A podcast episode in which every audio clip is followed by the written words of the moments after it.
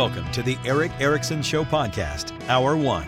Hello, America. Welcome. Um, it is Erick Erickson here across the nation. The phone number is 877 973 7425. Should you wish to be a part of the program, we got to get out of the gate to the big news of the day. It wasn't going to be this, but suddenly it is this. Here is Jason Furman, Harvard economist, on CNBC a short time ago. I think the markets are just ridiculously complacent about the inflation situation right now. Um, I look at tips, I look at swaps. They have break evens of inflation of around 2%. I just don't see that. I don't see how we have inflation much below 3% um, this year. I don't see it coming down uh, below that without a decent sized recession, and nothing in this numbers gives me comfort if you haven't heard, inflation was higher than expected, up two tenths of a percent. Um, it's it's still above six percent uh, annualized. The Dow is now down 317 points. The Nasdaq is down just about 70 points. S&P 500 down 29. New York Composite down 117. Uh, all major stocks out there, tech and otherwise, are down. Uh, they the stock market was expecting Good news, they were expecting a decline in inflation, and that decline has not happened. Not only has it not happened, but we got an increase that was not expected. Now, for perspective, year over year increase, groceries are up 11.3%.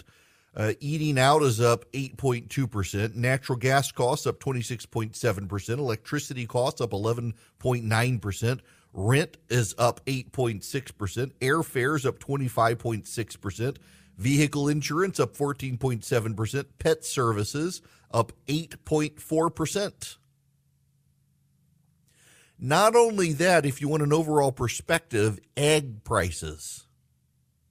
The incredible edible egg cost is up 70% from this time last year.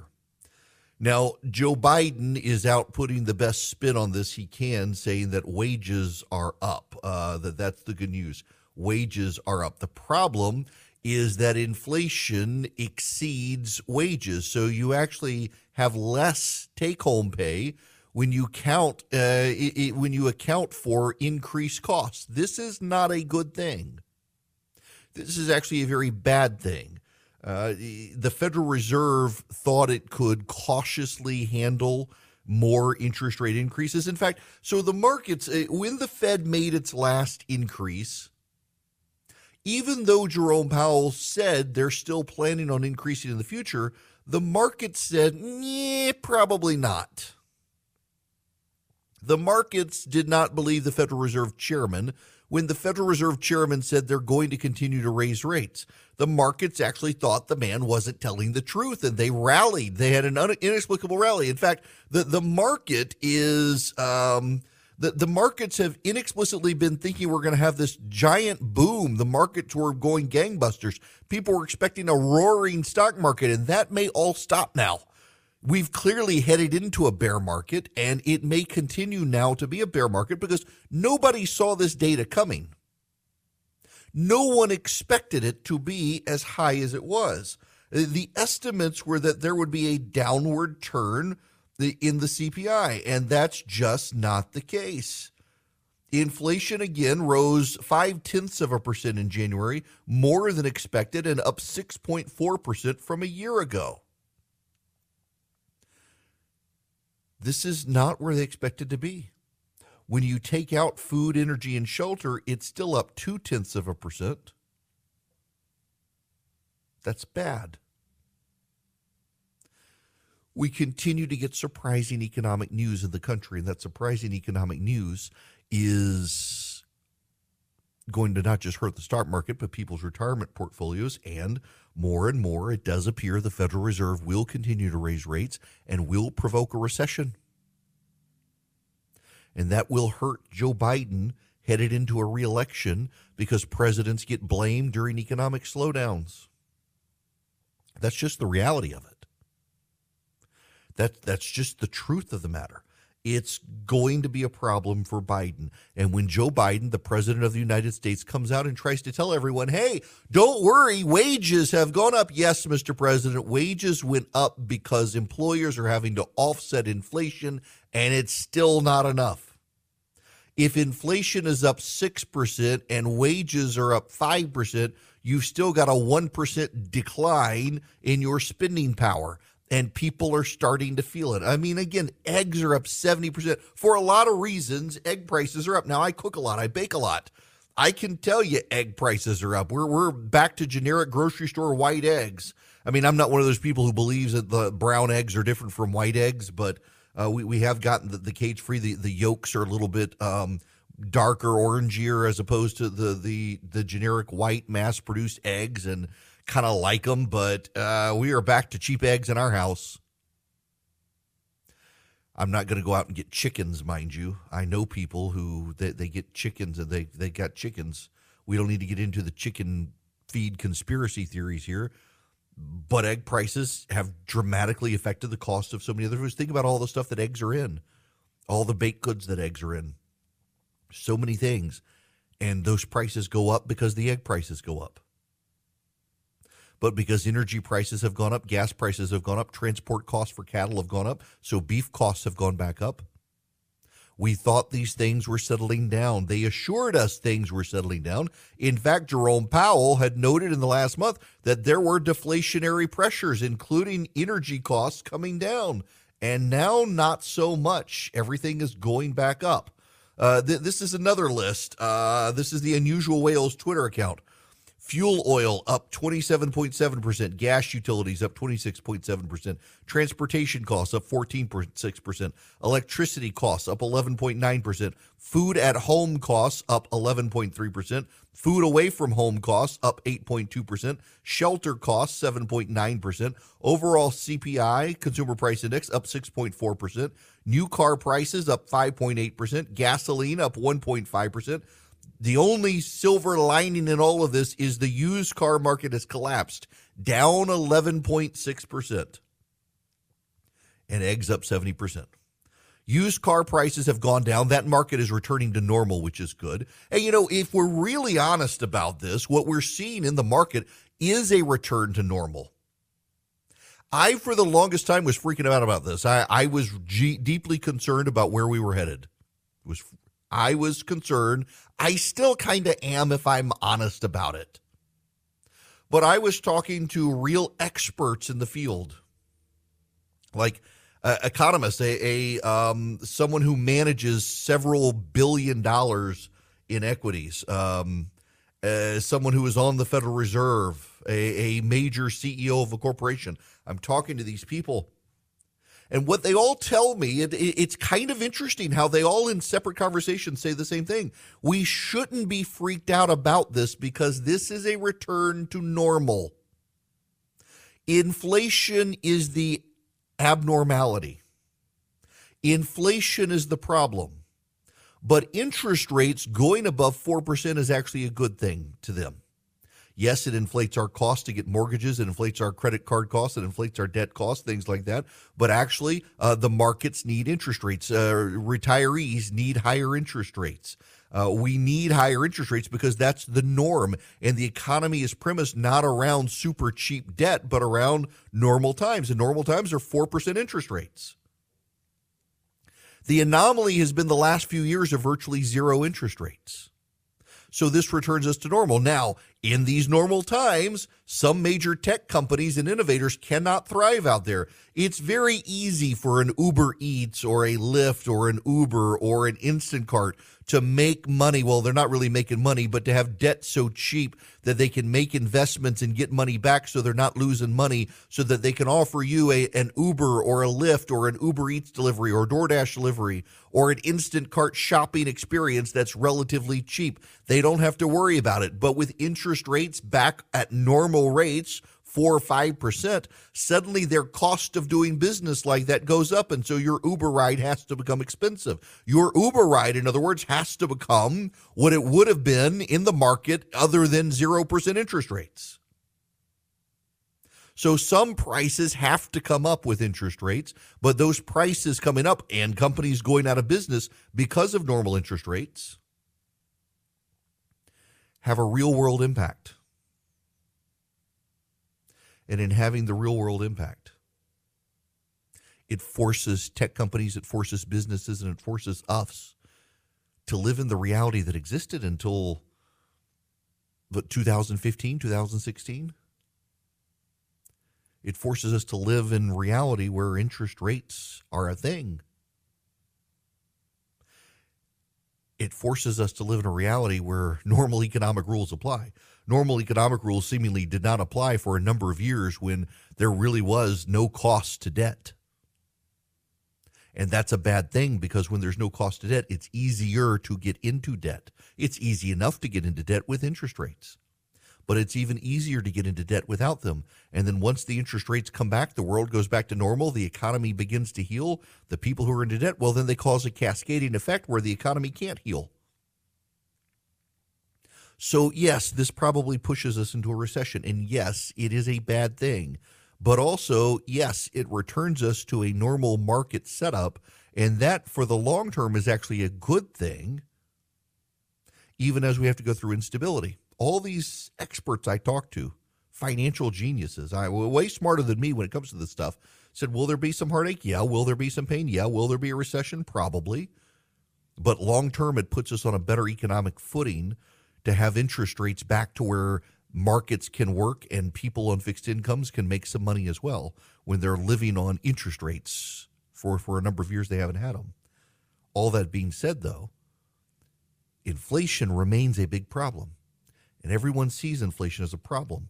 And there's another problem tied to inflation. As inflation goes up, interest rates do go up. And as interest rates do go up, the service payments on the national debt go up. We're getting to the point where it's going to cost over a trillion dollars just to pay the debt service on the debt. That trillion dollars then comes out of what Congress has available in its discretionary funds to spend which means it becomes harder to build roads. It becomes harder to upgrade infrastructure. It becomes harder to provide student loans and, and education grants and things like that from the federal government. And given the number of railroad disasters we've had just this week, it sounds like we have serious infrastructure problems if that's what's going on. I mean, these railroad calamities we've had. Either someone sabotaging our railroad tracks and we're at war and don't know it with someone, or the railroad companies don't have the money to invest, which is a problem, or the government has put in conditions that make it harder to upgrade our infrastructure, which is a problem. Any way you look at this, we have a major problem. We don't have to go straight to nefarious conspiracy theories, foreign power sabotaging our railroads to realize we have a massive problem. And also, as interest rates do go up, it becomes harder and more costly to repair all of our infrastructure including those things. This all sets in as Nikki Haley releases her video to announce she's running for president. Donald Trump is already in the race. Tim Scott's going to get in. Ron DeSantis is going to get in. And Joe Biden's going to head to reelection more likely than not now for certain in a recession. Good luck. So my kid has a queen size bed. We've got a king size bed. We got him Boll and Branch sheets, and he's used them. He had like kid sheets, and now he's old enough he doesn't want the, the action figure sheets anymore. Well, we got lost because I mean the sheets look like our sheets, except they're queen size sheets, and they got put in our closet. And the kid was in despair. We got him Boll and Branch sheets. They've gotten softer and softer, and he's like, "Where are my real sheets?" He refused to sleep until we found the real sheets because they're that soft, they're that good. They're made with a 100% organic cotton thread. They get softer in every wash. You can stay cozy all winter long with a set of Boll and Branch sheets. They really are that good. We have them on multiple beds in our house. My goodness, my uh, seriously, my kid, uh, he's finally like my sheets are for kids. I'm I'm grown up now, and uh, it's just a, a step of quality above what he had. And now he's like can't sleep without these sheets. They're designed to feel incredible for all sleepers. They're made without toxins, they're free of pesticides, formaldehyde, other chemicals. They fit the deepest mattress too, which I love because we have a very thick mattress on our bed and it fits. It doesn't like bunch up and then snap off in the middle of the night when you roll over. You can get 15% off your first order Boll and Branch sheets when you use promo code Erick at bollandbranch.com. Exclusions apply. See site for details. That's Boll and Branch, B O L L A N D branch.com. The promo code is Eric, E R I C K. Hello there. Welcome. It is Erick Erickson here across the nation. The phone number is 877 973 7425. Should you wish to be on the program, would be delighted to have you. Now we've got to move on to other important topics. I, I, I do want to talk about the train derailment real quick because I, I, I got some thoughts on this residents in Ohio, if you haven't heard about the East Palestine uh, train wreck, it was carrying hazardous chemicals, vinyl chloride. Uh, it's extremely flammable. And uh, there are people who fear what's happening. Uh, chemicals spilled into the water, dead fish, dead animals. This is one of those problems where the government has lost so much trust from people. The government is telling people near Youngstown, Ohio, that it is safe to go back. It is safe to return to East Palestine. Now, nobody believes them. Nobody believes them. People are uncomfortable using the water. There are dead animals dead fish. Nobody believes the government when they say it's safe. This is why it is right for conspiracy theories. Because the government, which should be uh, generating truth and fact, the reality is the government uh, is so hell bent on stamping out disinformation, the government spreads its own misinformation. There have also been several uh, train derailments. There's also one in Texas. A lot of people are like, why are we having all these train derailments all of a sudden? Is there an attack? Have we been attacked? Is, is there some terror element out there? How can you believe the government when they say no? This is the problem when everybody has their truth, my truth, your truth. Everybody's got a truth. We don't know what the truth is. People get nervous.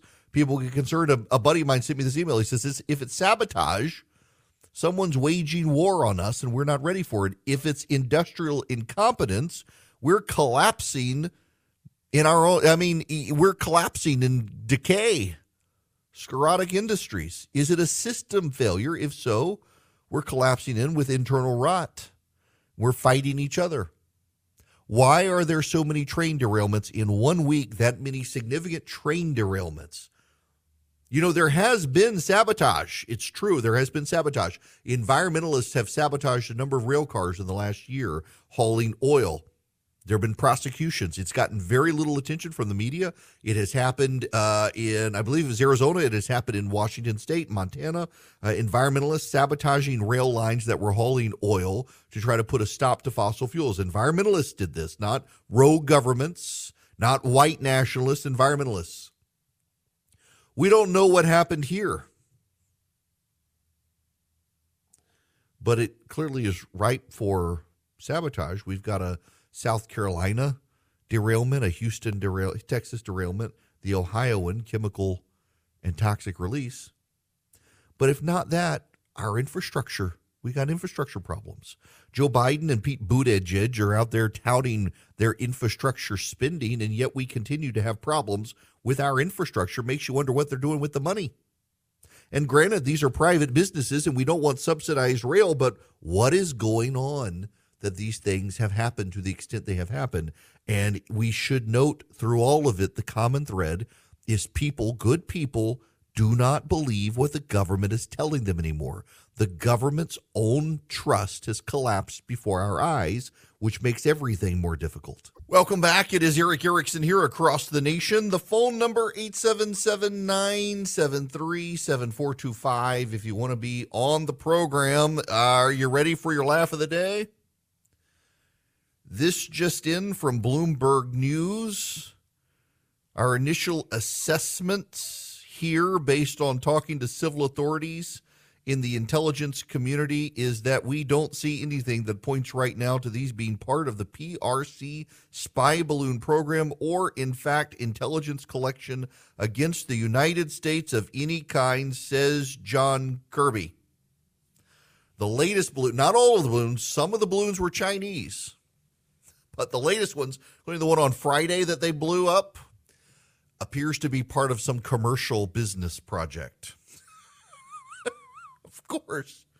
Of course. Officials feel comfortable ruling out the objects belong to the U.S. government and appear to be tied to some commercial or benign purpose. They could be the Google.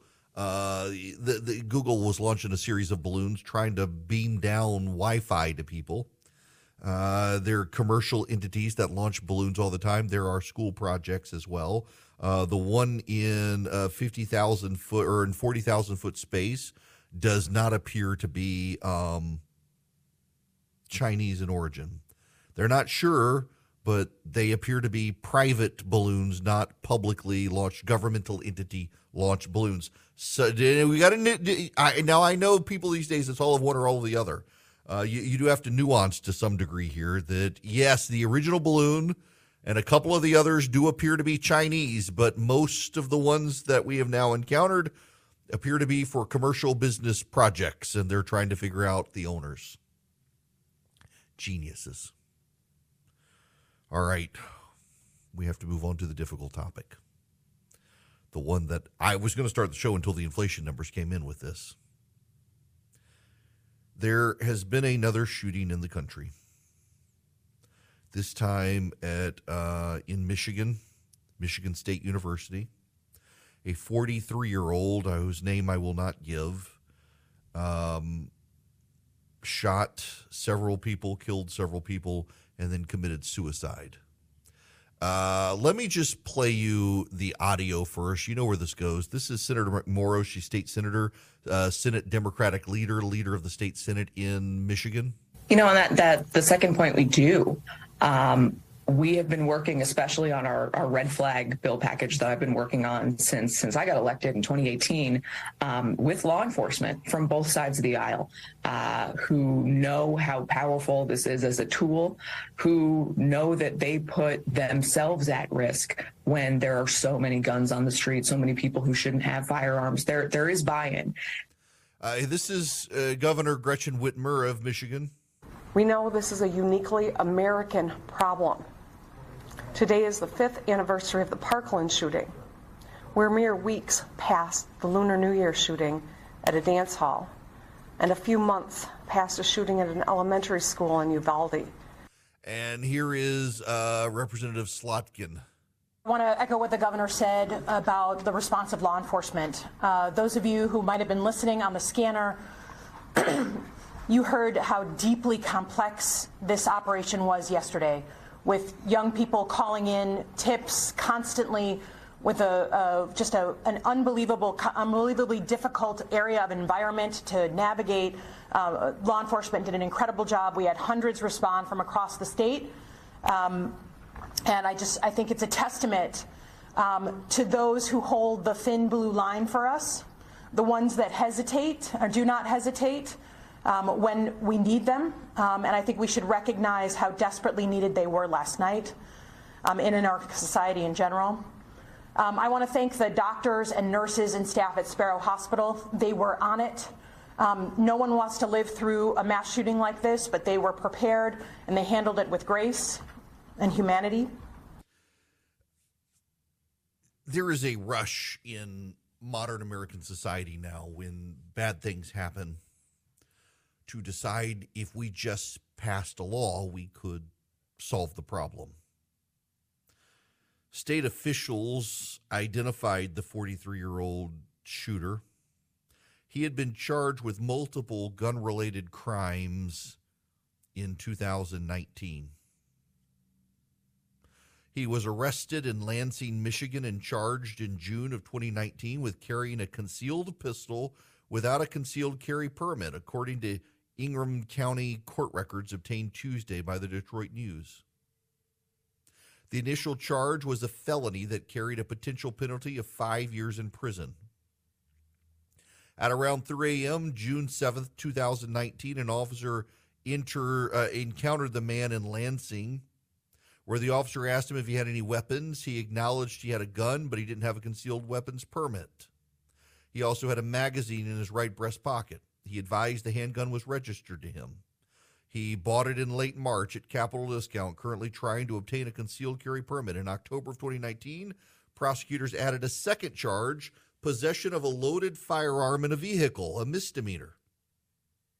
He pled guilty to the lesser misdemeanor charge, and prosecutors dismissed the felony charge. We have received numerous requests on this matter and are working to respond to these accurately.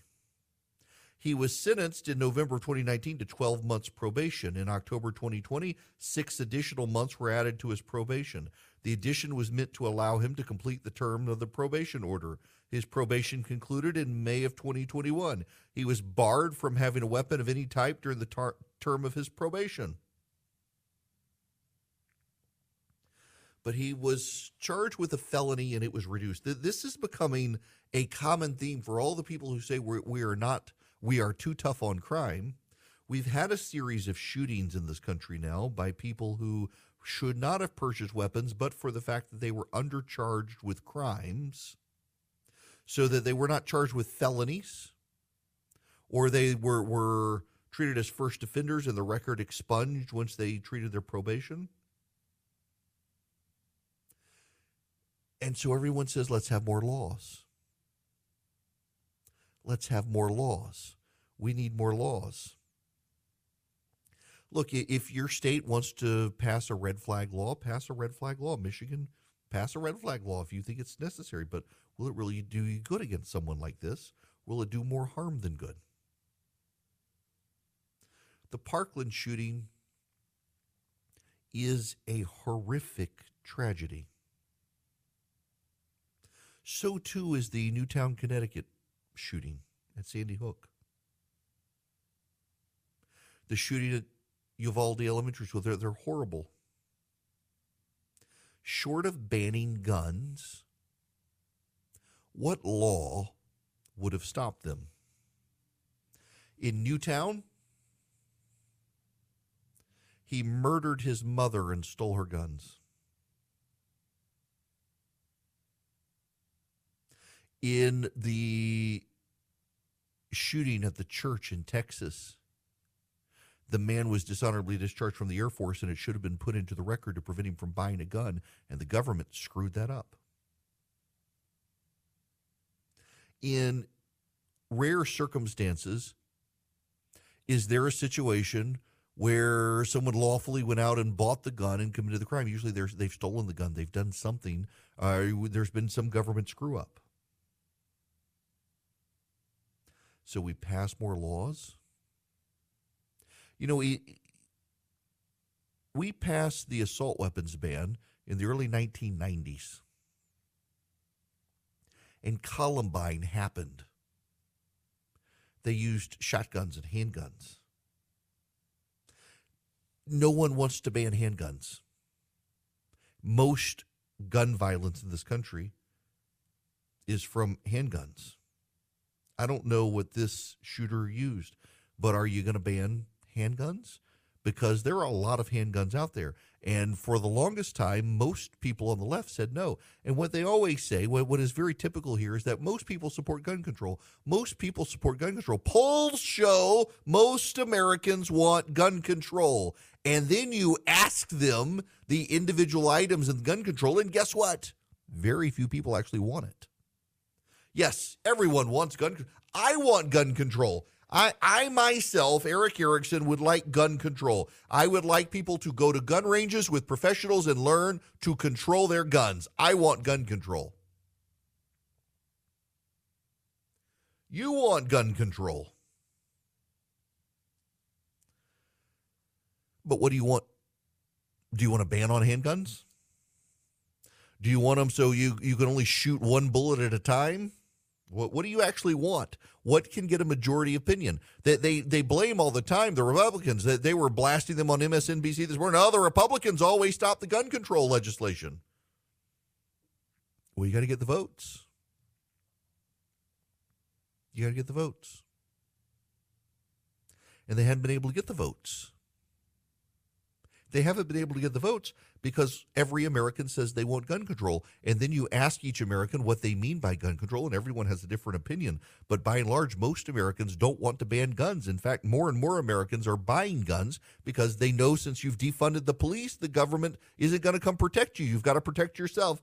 And you could say, oh, but we didn't defund the police. We didn't defund the police. You decapitated police officials around the country, metaphorically speaking. You upended bureaucracies. You made it more difficult for the police to do their job. You made them tread more cautiously. You've made them worry about themselves, and they haven't been policing. They haven't been keeping people safe. You've had to keep yourself safe. And the reality is, when the bad guy comes to your door and you call 911, you're going to be dead before 911 gets there unless you've got a gun. And people realize this now.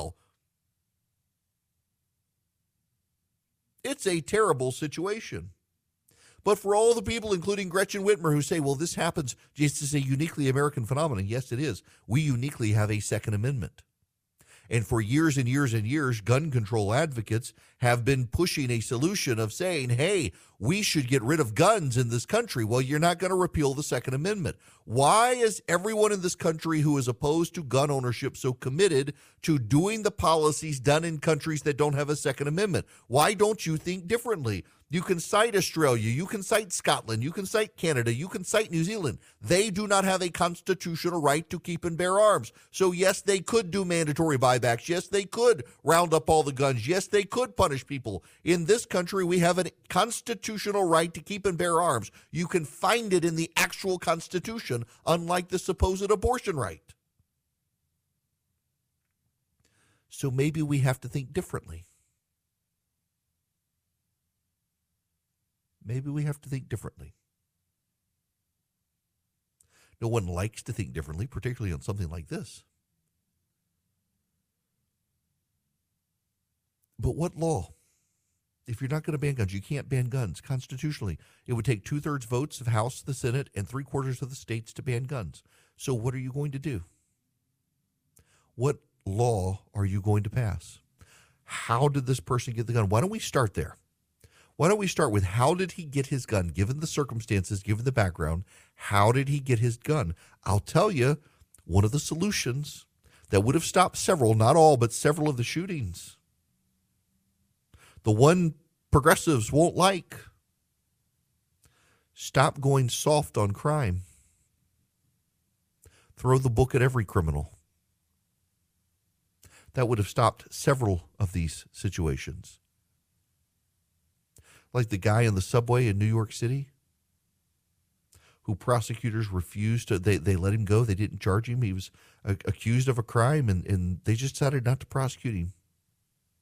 And then he shot up people on a, on a subway. Had they actually prosecuted him had they actually charged him with a felony had they put him in jail that would not have happened.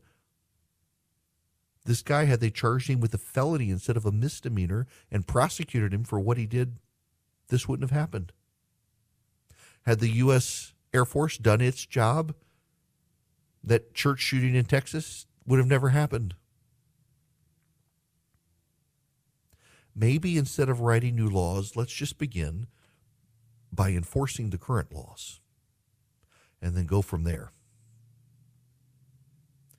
Now, we got to move on to more pleasant topics. Uh, I want to talk before we do about Advantage Gold. I've gotten some emails from some people inquiring, uh, in particular, asking me specifically why them, why Advantage Gold. They are TrustLink's number one highest rated gold company for the last seven years. That that's that's one reason why. Another reason why is because I will be very honest, I have been skeptical of gold as a as a part of my investment portfolio. When I was a kid, I loved gold. We like I lived in Dubai, you know, and we had little gold coins that we could collect, and I still have some, and they're they're they're worth money. But I've just never got my answers answered satisfactorily about using gold in a 401k or an IRA or a general investment strategy, and Advantage Gold did that. Uh, and it was not gimmicky. I didn't feel like they were putting a hard sell on me. Uh, they just they answered my questions and they showed me the options. Uh, I you can get a free gold IRA investment kit from them if you want, but I would just recommend if you're curious at all, and I was curious, talk to them and see how they can educate you on using gold as part of your investment strategy. The phone number is 800 450 2566. 800 450 2566. They will talk to you about IRAs and 401ks. They'll talk to you about in general investment strategy. Uh, they can talk to you about how gold can be used as a hedge against inflation and volatility in the stock market. Um, and they'll give you the pros and the cons as well, uh, because it's not all perfect. There are some trade offs that you have to make, but generally, you listen to the trade off, you're like, this is a pretty good deal. Um, I This is why I like them. In all honesty, in addition to having a great reputation and having the best people, having the best prices, they're actually willing to answer your questions and they're not going to give you the standard BS answers. Uh, they're just straight shooters. They know people are interested in this. They want to give you straight, honest, sound advice. This is what they do for a living. They're not trying to sell you. And in fact, that what makes them so good is they're not trying to sell you on this and they're giving you straight answers, which actually gives you the path forward to be able to use precious metals as part of your retirement portfolio, particularly how to use gold in, in your retirement planning they give you all of that and it's just they're straightforward they're honest they're good. 800 450 2566 800 450 2566 welcome back it is erick erickson here subscribe to the daily email. You can text data to 33777 importantly uh, my piece today, I hope you'll read it. I talked a little bit about it on radio. I, I even I admit I, I fall into the the conversation about lanes, lanes of politicians, which politician flows into which lane and the like.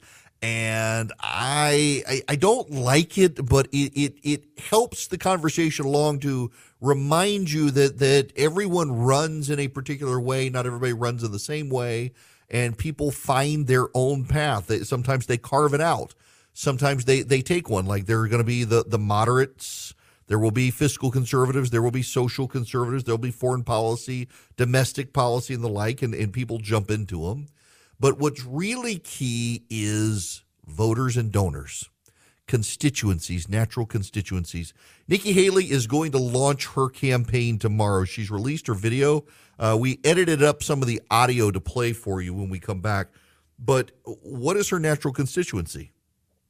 If it's South Carolina voters, does she fight with Tim Scott over them? If it's women, if Kristi Noem gets in the race, does she fight with Kristi Noem? How does she build out her coalition? And if she has donors, how does she translate the donor dollars into voters' votes? Do we have to worry about a Jeb Bush situation with one of these candidates? Not necessarily her, but one of them. Bush spent more money per vote in 2016 than anyone except Ben Carson, and he was out pretty quick. Uh, never won a state, but he had more money lined up behind him than all the other candidates combined. Uh, will we head into something like that? We'll talk about those things, and I'll take your phone calls when we come back.